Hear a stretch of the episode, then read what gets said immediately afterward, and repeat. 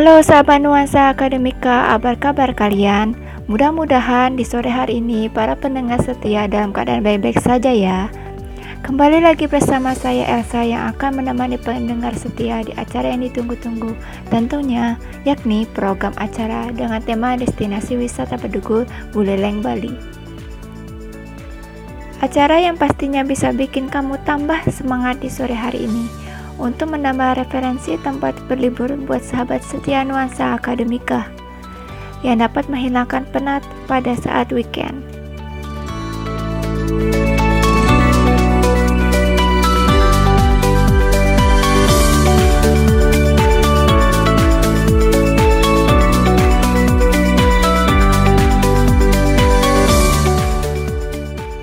Untuk menemani kegiatan kalian pada sore kali ini, berbicara mengenai destinasi objek wisata apa yang sahabat nuansa pikirkan? Yap, tentunya liburan. Melepaskan beban di tengah penatnya perkuliahan, pekerjaan sibuk di rumah bukan? Saat merasa penat dengan rutinitas, kebanyakan orang mungkin akan berpikir untuk berlibur. Selain bisa membantu menyegarkan kembali pikiran. Nah, kalian sudah tahu belum jenis liburan yang kalian suka? Ayo, apa? Nah, langsung saja akan membahas jenis liburan apa yang kalian sukai. Yuk disimak.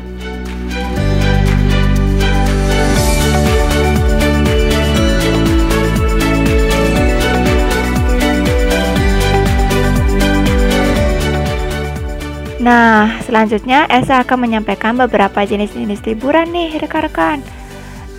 Yaitu, yang pertama, tur seni dan budaya. Kalau Anda menyukai sejarah dan seni, tipe liburan yang satu ini cocok dipilih dengan mengikuti tur ke berbagai museum, pusat seni, serta bangunan-bangunan bersejarah. Anda akan puas mempelajari hal-hal baru di lokasi liburan. Keuntungan dari liburan jenis ini adalah Anda tak perlu bingung menentukan jadwal sendiri. Semuanya sudah diatur oleh travel agent yang Anda pilih.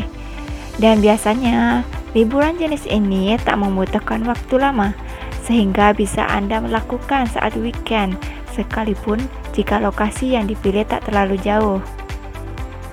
Kedua, pelayaran.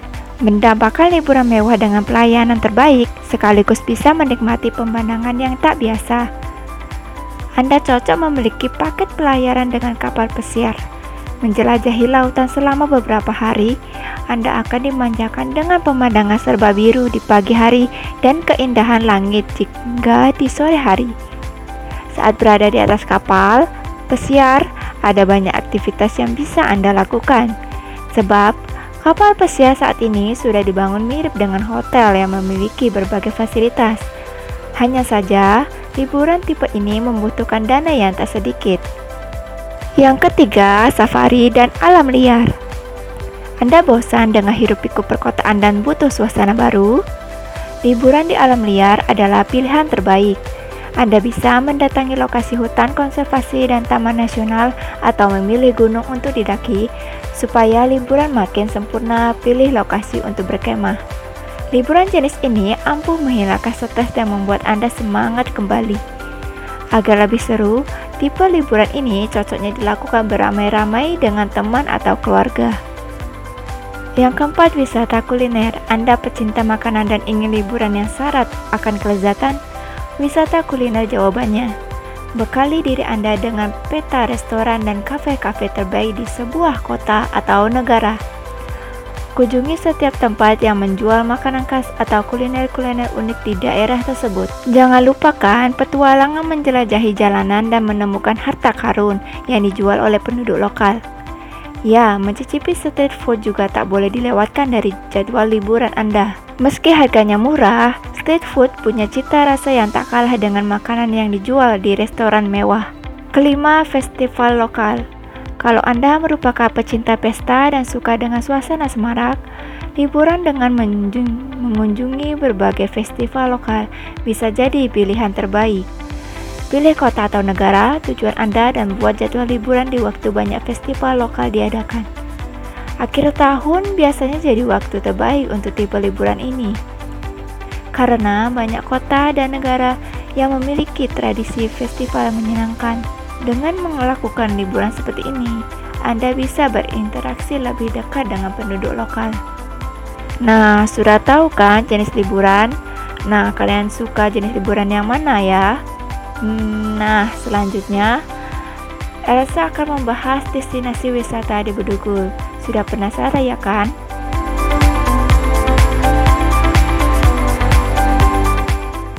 Yap, sudah dinanti-nanti bukan? Apa saja destinasi wisata di Bedugul? Pasti tidak asing bukan? Apalagi di zaman sekarang ini bisa mencari di Google tempat wisata bukan? Nah, kali ini kita akan membahas destinasi wisata di Bedugul, yaitu yang pertama. Yang pertama adalah Danau Tamblingan. Berkunjung ke kawasan dataran tinggi Bedugul, kamu akan menemukan banyak danau. Salah satu yang bisa kamu kunjungi selama berlibur ke Bali adalah Danau Tamblingan. Tempat wisata di Bedugul ini sangat cocok untuk kamu yang ingin mencari keheningan atau lari dari hiruk pikuk perkotaan. Uniknya, saat ke sana banyak wisatawan yang juga memanfaatkannya sebagai tempat untuk camping. Tidak hanya itu, kamu pun bisa menyusuri keindahan Danau Tamblingan dengan menaiki sampan serta memancing serta berkeliling, kamu harus berhati-hati karena kedalaman danau ini hingga puluhan meter. Berkunjung ke sana, kamu juga harus mempersiapkan pakaian tebal karena di pagi hari saja suhunya bisa mencapai 15 derajat Celcius. Yang kedua, Danau Buyan. Bisa dibilang kalau Danau Buyan Bedugul merupakan kembaran dari Danau Tamblingan. Dengan luas sekitar 490 hektar, Danau Buyan memiliki kedalaman sekitar 87 meter. Karena memiliki debit air yang cukup banyak, warga di sana memanfaatkan tempat wisata tersebut untuk urusan irigasi. Mirip dengan area Danau Tamblingan. Di sini kamu pun bisa berkemah. Namun, jika kamu suka dengan kegiatan yang lebih menantang, cobalah untuk menelusuri area hutan di sekitar sini. Tempat wisata di Bedugul ini sangat indah karena kondisi airnya yang sangat jernih. Keindahan tempat tersebut juga semakin terlihat jika kamu memandangnya dari jauh. Kamu bisa melihat kaldera yang merupakan sisa letusan gunung raksasa pada masa dahulu kala. Di sekitar tempat tersebut, kamu pun bisa bersantai di rumah-rumah kayu dan ayunan yang ada. Yang ketiga, Danau Beratan. Berikutnya ada Danau Beratan Bedugul yang masuk ke dalam daftar tempat wisata di Bedugul yang harus kamu kunjungi. Dengan luas sekitar 375 hektar dan kedalaman 22 sampai 48 meter. Tempat wisata tersebut termasuk yang terbesar kedua di Batur, Bali. Hampir sama seperti Danau Tamblingan, danau ini digunakan masyarakat sekitar sebagai sumber irigasi. Lokasi dari tempat wisata di Bedugul ini juga cukup strategis karena berada di pinggir jalan raya Bedugul. Kamu bisa menyewa perahu bersama teman untuk berkeliling dan melihat pemandangan sekitar. Keempat, kebun raya.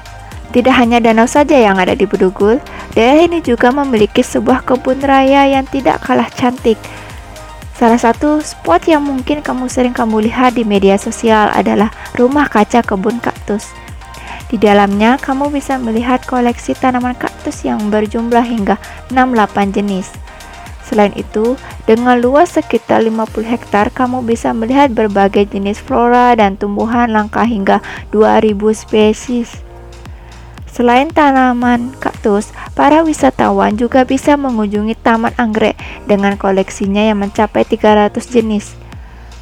Kebun Raya Bedugul pun diberi indah dengan kolam-kolam cantik yang ditumbuhi oleh berbagai jenis teratai dan ikan-ikan. Kelima, Pura Ulun Danau. Hingga sekarang Pura Ulun Danu masih digunakan sebagai tempat untuk upacara persembahan bagi Dewi Danu. Tidak hanya digunakan sebagai tempat untuk upacara keagamaan saja, di area tersebut kamu juga bisa melihat situs-situs bersejarah dari masa kerajaan Mengwi yang berbentuk artefak serta sarkofagus. Uniknya, karena berlokasi di pinggir danau Beratan, Pura Ulun Danu terkadang tergenangi oleh air. Pura Ulun Danu juga terbuka untuk umum mulai dari pukul jam 8 pagi hingga 18 WITA. Sedangkan Untuk harga tiket masuknya sendiri dijual dengan harga 7.500 untuk turis dalam negeri dan 10.000 untuk turis asing. Murah bukan? Yang keenam, pasar tradisional Candi Kuning. Keindahan di Bali bahkan bisa kamu lihat juga dari pasar tradisionalnya seperti pasar tradisional Candi Kuning. Berlokasi di Jalan Singaraja, pasar tradisional Candi Bedugul menjual berbagai macam buah-buahan dan sayur-sayuran.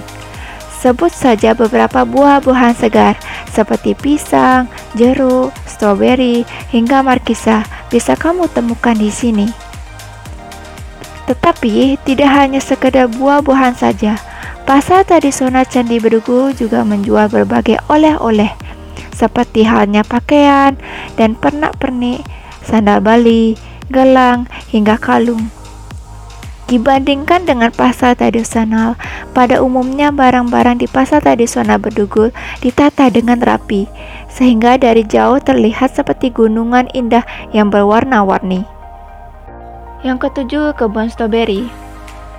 Berada di dataran tinggi, Bedugul memiliki banyak kebun salah satunya kebun stroberi. Di sini kamu bisa merasakan serunya memetik langsung stroberi langsung dari kebunnya. Kamu tidak perlu takut kepanasan saat ke kebun karena kawasan kebun stroberi Bedugudis sangat sejuk meski saat siang hari.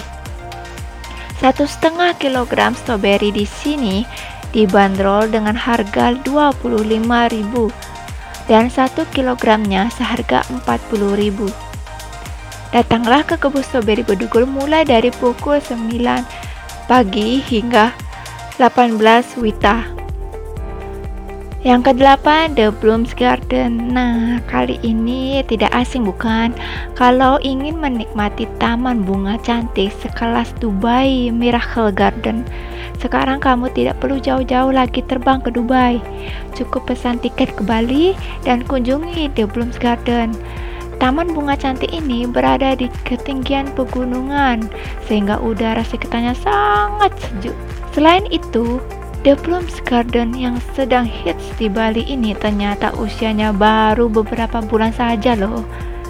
Taman ini resmi dibuka untuk umum pada bulan Juni 2019 lalu. Jadi, destinasi wisata yang satu ini benar-benar masih fresh dan baru banget. Gak heran kalau tempat ini masih banyak dikunjungi oleh wisatawan. Nah, itu tadi beberapa destinasi wisata di Bedugul Buleleng, Bali yang dapat rekan-rekan jadikan referensi untuk membuat acara liburan nantinya. Semakin padatnya pengunjung di suatu objek biasanya kebersihan lingkungan menjadi poin utama yang harus diperhatikan. Nah, Elsa mau ingetin buat sahabat akademika, Ke mana pun kalian berlibur, tetap jaga kebersihan lingkungan ya. Jangan membuang sampah sembarangan. Selamat mencoba berkunjung ke salah satu destinasi objek wisata di Budugul, Buleleng, Bali.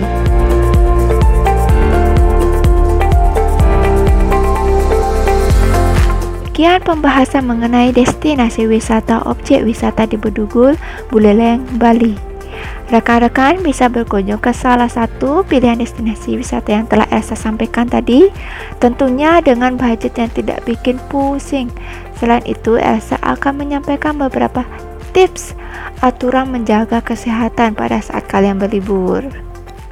Nah, pembahasan kita selanjutnya adalah beberapa tips aturan menjaga kesehatan pada saat liburan.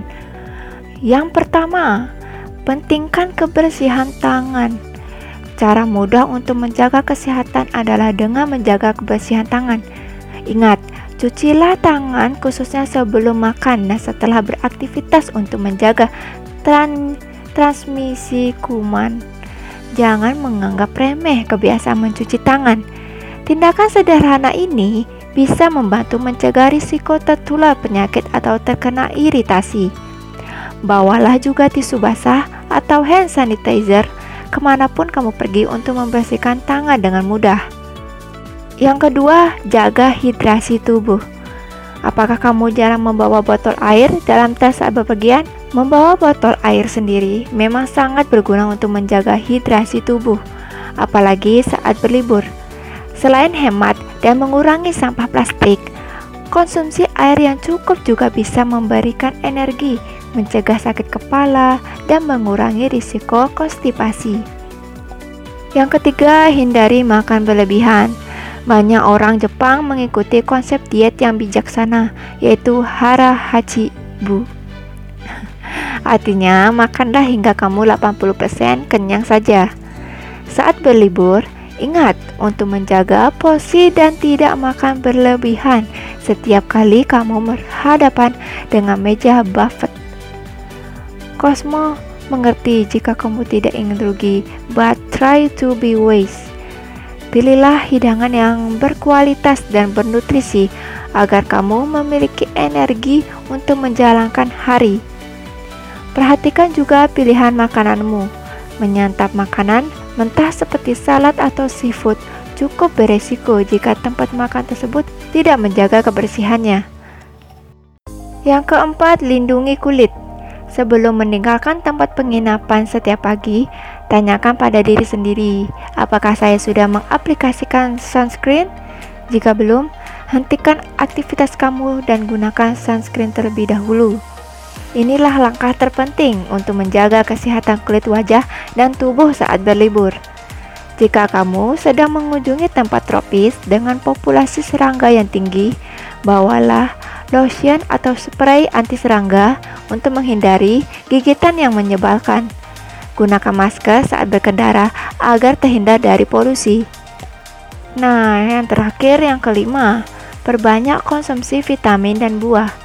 Vitamin C is your best friend. Sistem imun yang kuat sangat dibutuhkan agar kamu tidak jatuh sakit saat berlibur. Dan salah satu cara mudah untuk menjaga kesehatan adalah dengan menambah konsumsi vitamin. Saat sarapan, makanlah buah yang kaya vitamin C seperti jeruk, kiwi, dan buah naga. Selain itu, kamu juga bisa membawa suplemen dan probiotik untuk meningkatkan sistem imun tubuh. Nah, demikian beberapa tips aturan menjaga kesehatan sebelum berkarakan berlibur. Nah, itu beberapa tips aturan menjaga kesehatan untuk tetap semangat dan melakukan semua aktivitas. Semangat menanti liburan.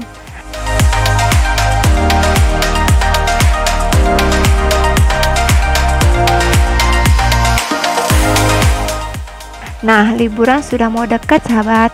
Nah, sudahkah sahabat menentukan tempat berlibur? Persiapkan dengan matang dan tetap semangat dalam mengerjakan proyek akhir tuntutan mata kuliah ataupun segala aktivitas yang sahabat lakukan. Untuk sahabat nuansa akademika, sampai ketemu lagi minggu depan, tentunya dengan tema yang menarik lainnya. Tetap stay tune on Radio Nuansa Akademika. Sampai jumpa.